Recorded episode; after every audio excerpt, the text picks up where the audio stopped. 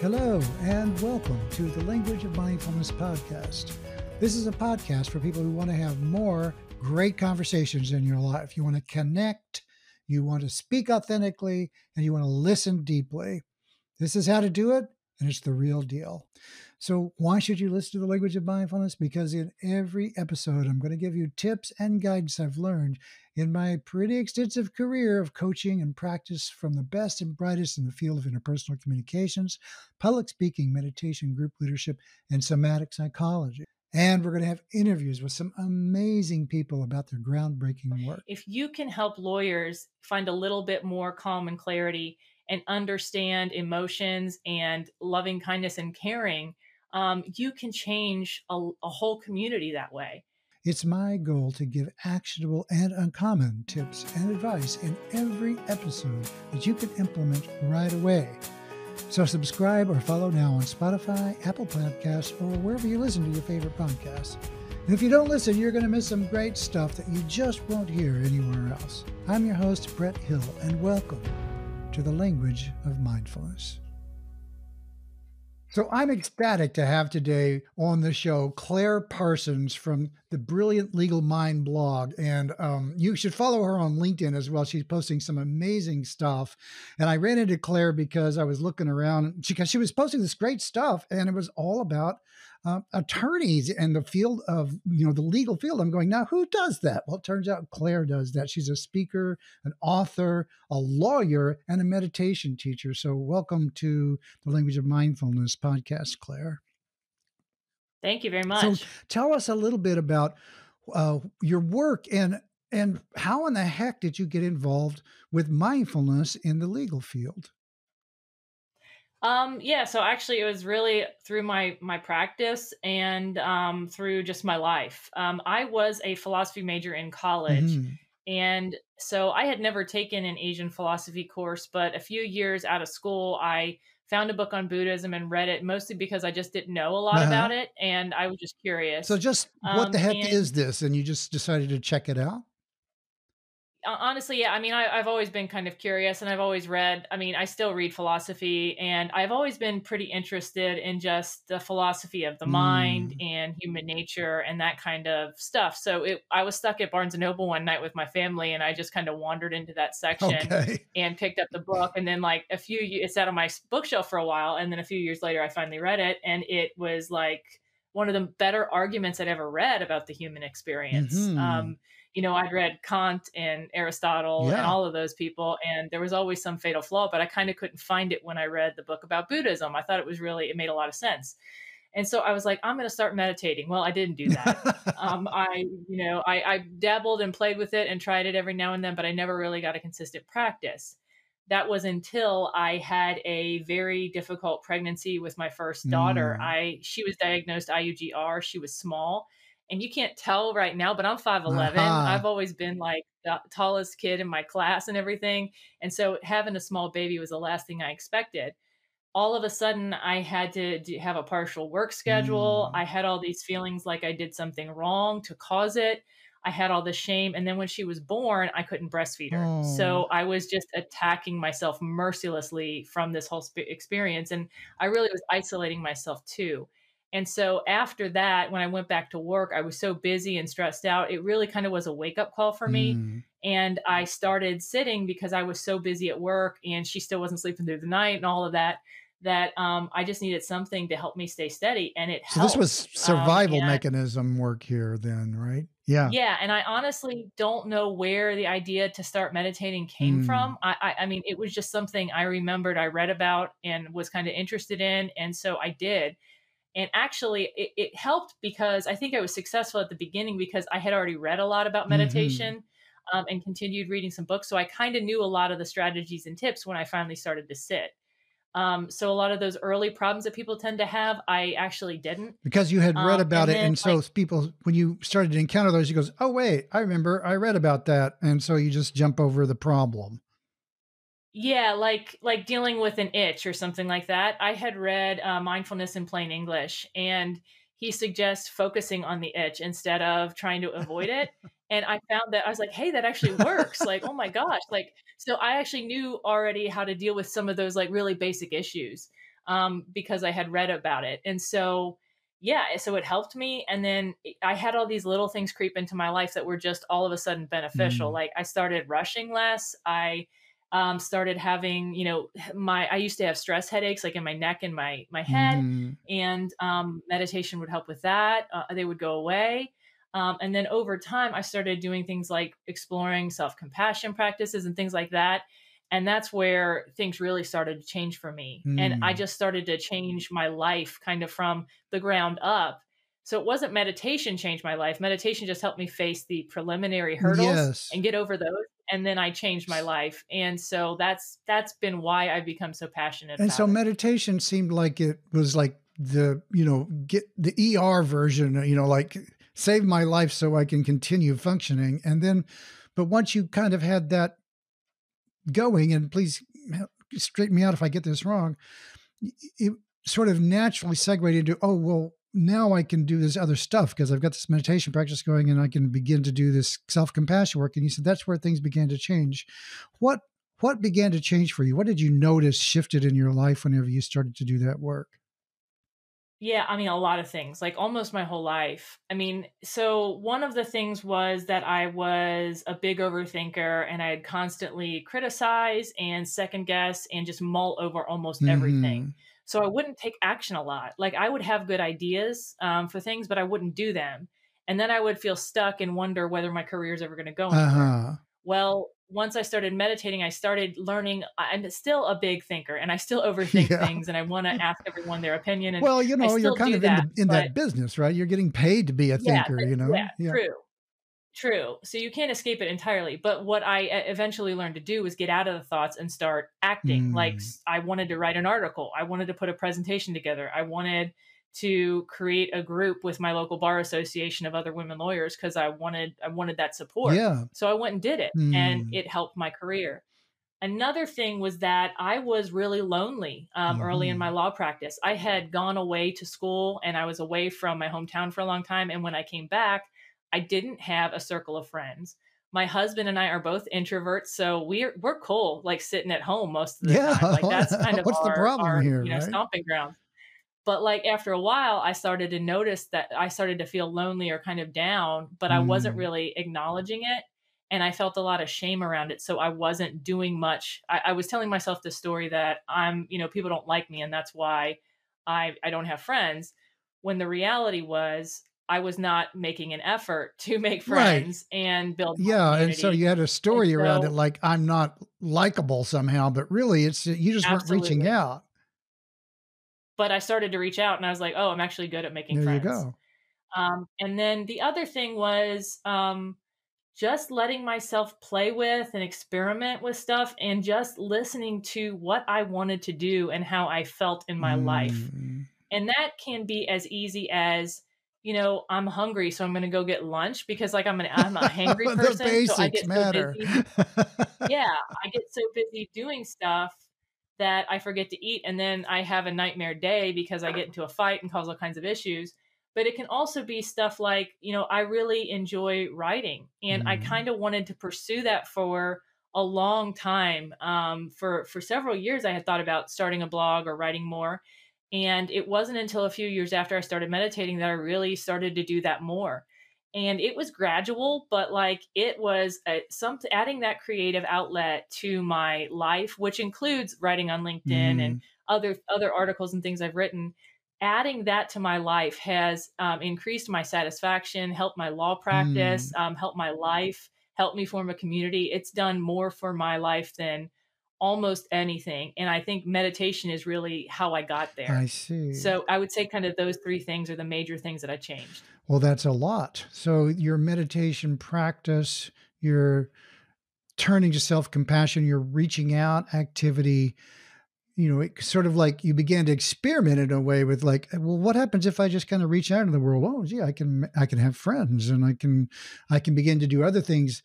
And, and in the process of like exploring what lights you up kind of is the way in my language I use that kind of like what, what are your natural strengths and uh, you you said you know the other thing here is i like to write and and doing that not only gives you a creative outlet but has connected you even deeper into in more in more ways with professionally as well as personally.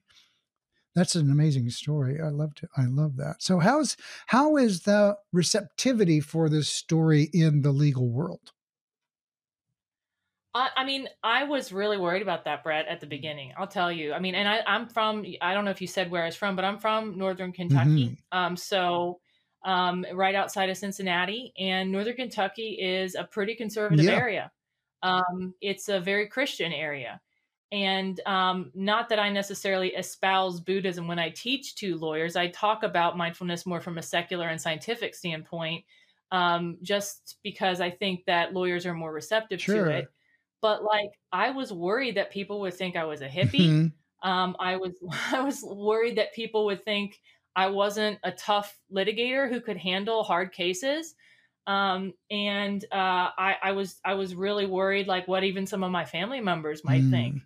And the reality has been that um, people have been really receptive to it. And I, you know, even you know when I started presenting on mindfulness, I felt this compulsion to not just talk about awareness. I felt that I could not, in good conscience, hmm. not talk about loving kindness and compassion oh, practices. Thank you for that. Yeah, and I think for for two reasons. One is I think as a practical matter, you can't just you can't really have awareness without some level of compassion because you just have to have that softening force to be able to tolerate it and to be able to really grow well right and i think that it, it, uh, pardon me i think it, that that when you really kind of get present with yourself that just sort of emerges if you have a state of non-judgmentalness suddenly you find yourself in this compassionate space because that's kind of in my system my belief is that's kind of who we are naturally and so when you land in that lo and behold, that your compassion level rises automatically. Absolutely. I, have experienced that. And I think that's part of how we're wired. I also think like you can cultivate yes, that. Absolutely. And the more yes, you do, I think that's where the better actions come from. And I think like, you know, when I'm talking to lawyers and professionals, um, you know, I'm talking to them, and I think the value in me talking to them is that I'm one of them. I'm not a clinician. I'm not a I'm not a psychologist. I'm somebody who's lived their life, and so I can help interpret it for them. But the other value that I really see is that we touch so many lives. Mm-hmm. Lawyers help people make decisions for corporations and huge entities. Um, they affect individual in their individual clients. So if you can help lawyers find a little bit more calm and clarity and understand emotions and loving kindness and caring, um, you can change a, a whole community that way. And so when I started talking about you know these things, I had to bring in the loving kindness, but it, it scared me mm-hmm. um, because it is something that's ooey gooey and makes people feel nervous. Americans, you know, really struggle to send loving kindness to themselves. That's true. And so um, when I first started presenting, I the first time I presented was for women professionals, and it went really, really mm. well. Um, because women, you know, women need this, and they're a little more comfortable with emotions. Yeah. The next time after that was for a bunch of civil defense attorneys in Kentucky. The heart of loving of presence. Yeah. yeah. Some of them were guys from Kentucky. And I went and presented it and actually they liked it. And one guy, um, an older an older attorney from Kentucky came up and said, Hey, I went to the Cincinnati Zen Center back in the 70s, oh, Claire. There you go. So I kind of know about this. And right. so it was kind of like ex, these ex hippies now have civil defense jobs, right? Exactly. That's yeah. So it's like you know, it, it actually hasn't been um, bad at all. I, I, mean, and I've I've started to find a lot of other lawyers and other people, you know, who do a lot of the same things too by by writing and speaking about it. So it's not really as weird as you think. I think it depends on how you talk about it and your approach. Mine is very practical.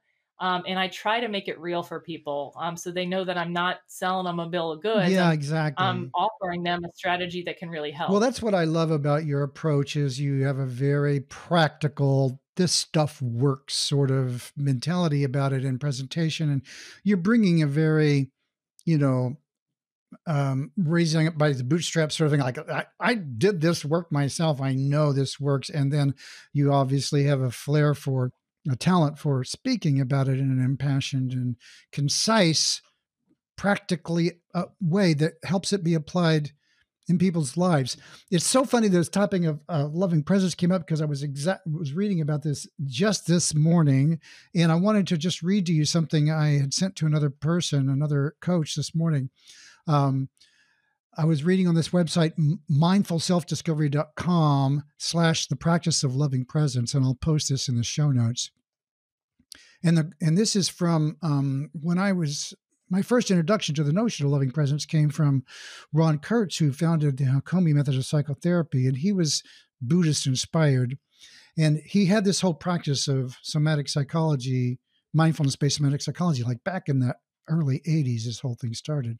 And um, and he shifted from a from a teaching of here are techniques that therapists can do to what the most important thing is is not so much what the therapist does but the state of being of the therapist and the relationship between the client and the therapist. That that and and the and the reason he got to that is because some science came out that said you know what? We did all this surveying and it turned out that the relationship was the most important determiner of how effective the therapy was it didn't matter what they did the kind of therapy it was really how was the therapist in terms of creating a good relationship? And the whole thing got down to loving presence. And so he created this workshop called Loving Presence, which I, I took back in the day. And here's this quote The basic idea of this whole approach called the practice of loving presence is that it is possible to set up a specific pattern of interaction between two or more people, members of a community or support group, for example, which enhances the probability of a peaceful healing relationship, as well as creative and successful interactions. And this is speaking to your point that that there are practices, that there are things that you can do to facilitate, um, you know, the emergence of loving presence in ourselves and between each other. And that's where my language of mindfulness moniker comes from. It's like something that w- when we engage in a space of loving presence, that that invokes a something that we that goes on between us. We're actually speaking a, a mutual language. So I wanted to ask you, like, what kinds of things can people do to kind of help bring into um, an intentional focus um, the capacity to be in a state of loving presence or to express from that place? So, I mean, here's here's what I'll kind of talk about from actually my work as a lawyer. Um, honestly, like lawyers know this mm. stuff. We do it all the time. And this was something that, you know, I kind of had to figure out and wrestle with a little bit when I was doing my meditation teacher training because I was learning, I had done some guided meditations and things, but I was really learning what my style mm-hmm. was. And I kind of was like, well, what's my meditation teacher voice?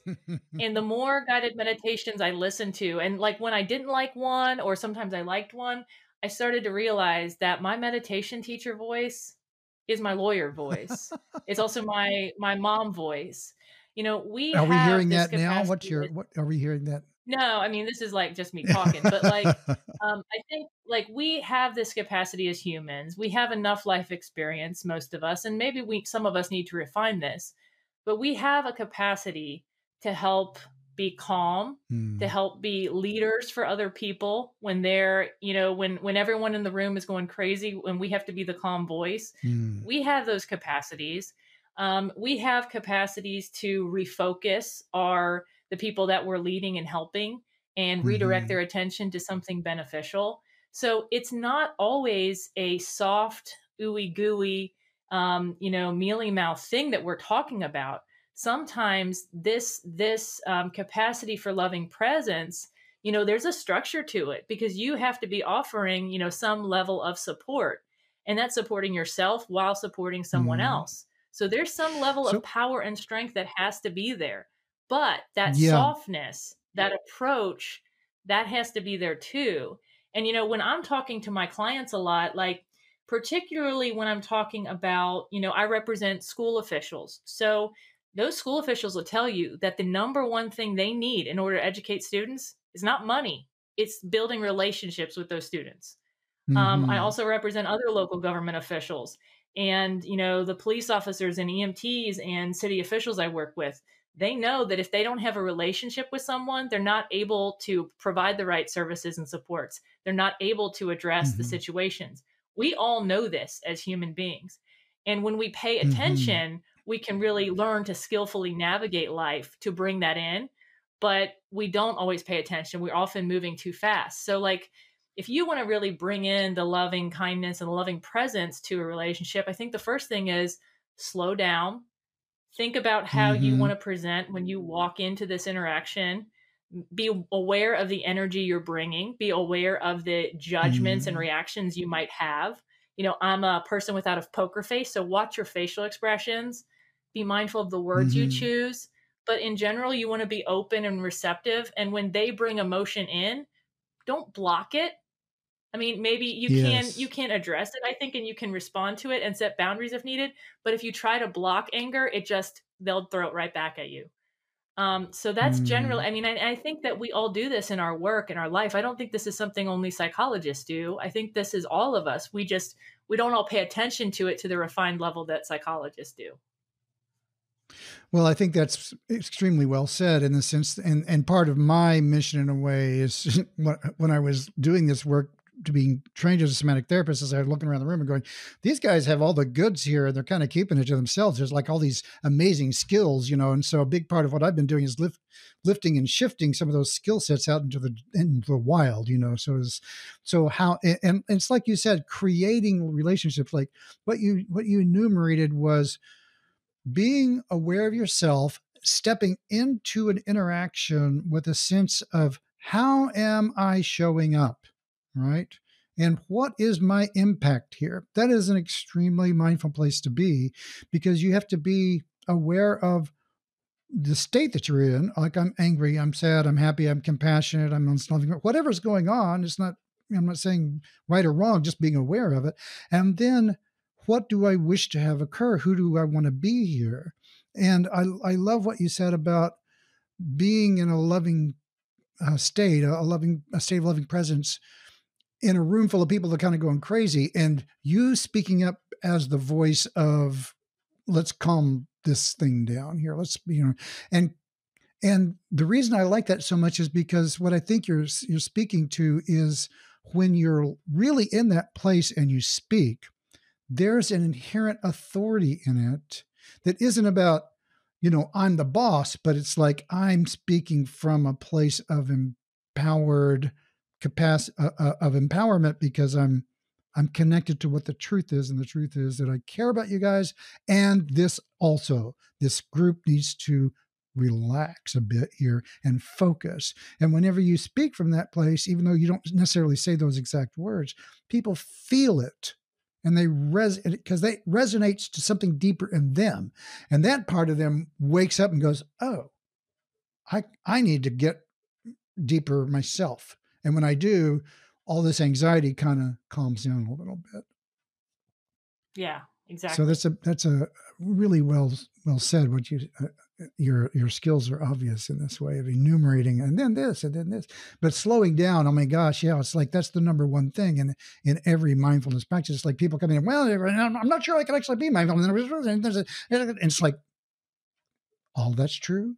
Take a breath relax and for the next one minute you have nothing to do what do you mean I have nothing to do? Just for one minute, you have nothing. Okay, you can't do a minute.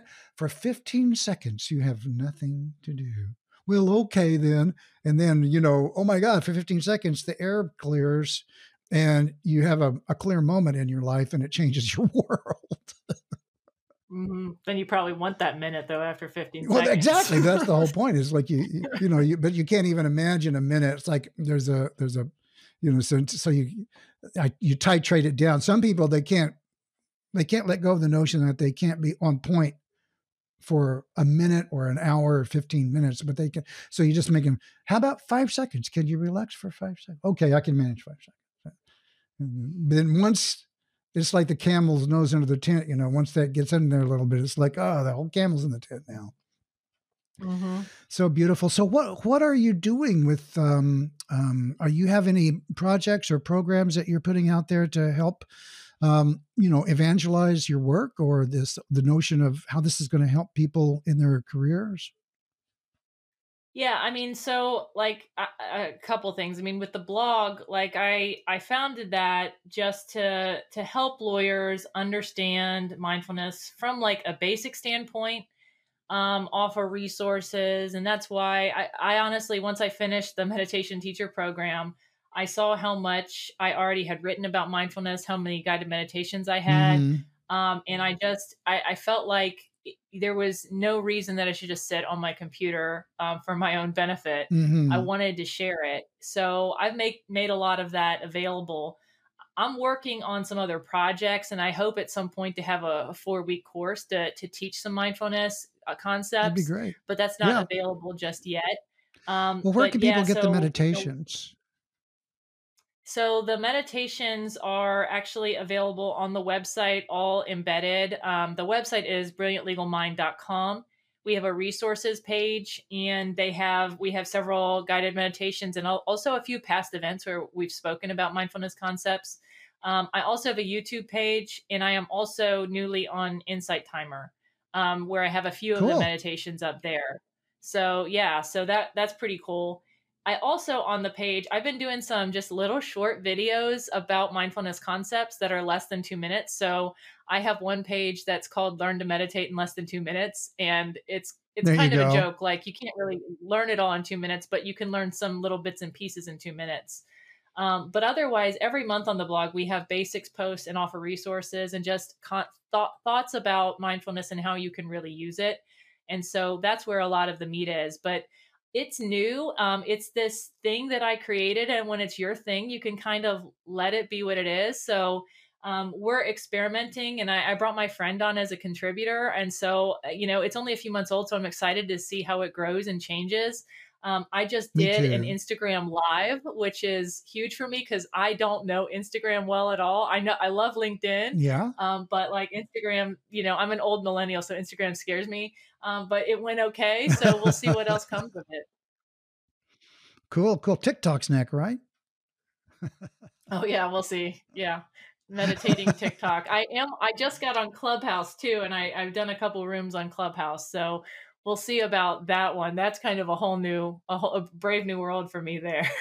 well, good for you. I'm really happy that you're, you know, you're putting the work out there because so many people need it, and you're you have such a skill for just sort of cutting through the the flack and also you know like uh, you know you've named it and i think you're you're spot on in terms of helping people who connect to a, um, a method and a process that can really, really help them without the woo woo. You know, it's kind of like getting right straight into this is science, this is going to do it. And then when they're, you know, now that you got them in the room, and by the way, there's this thing called loving presence, which we're, and it's kind of like, and it's so super valuable. It's exactly what humanity needs right now, in my opinion. So I'm really happy that you're doing the work and I want to support you and continue to celebrate your work any way I can. And um, so let me know if there's anything I can do. Uh, and and I just want to say thanks. Thanks for who you are and for powering through and being the voice that you are and reaching out to the world with the good stuff that you got. All right. Thank you. I really appreciate the support. Sure. Uh, uh my pleasure. So, uh, look her up at uh, brilliantlegalminds.com and on Instagram. What's your Instagram handle? So it's brilliantlegalmind.com, and we are actually on LinkedIn, we are on um, Instagram, Twitter, and Facebook, and we're Brilliant Legal Mind on all of them. I am Claire E. Parsons on LinkedIn, so um, I'm separate, but feel free to reach out, and I'm happy. I actually look at my LinkedIn messages if you ever have questions. I can testify because that's why we're talking today. So thank you so much, and best wishes to you. Thanks, Brett. So that's a wrap on today's edition of the Language of Mindfulness podcast. We hope you've enjoyed it. If so, please leave us a review on iTunes and follow along on whatever podcast platform you're listening on. We'd really appreciate it. And check us out at languageofmindfulness.com, where you can sign up for a free coaching session or download our PDF on eight ways to be more mindful in a virtual meeting at languageofmindfulness.com slash eight, number eight ways. Thanks a ton, and we're looking forward to a lot of great new content coming up as well. Have a great one and stay present. Thanks.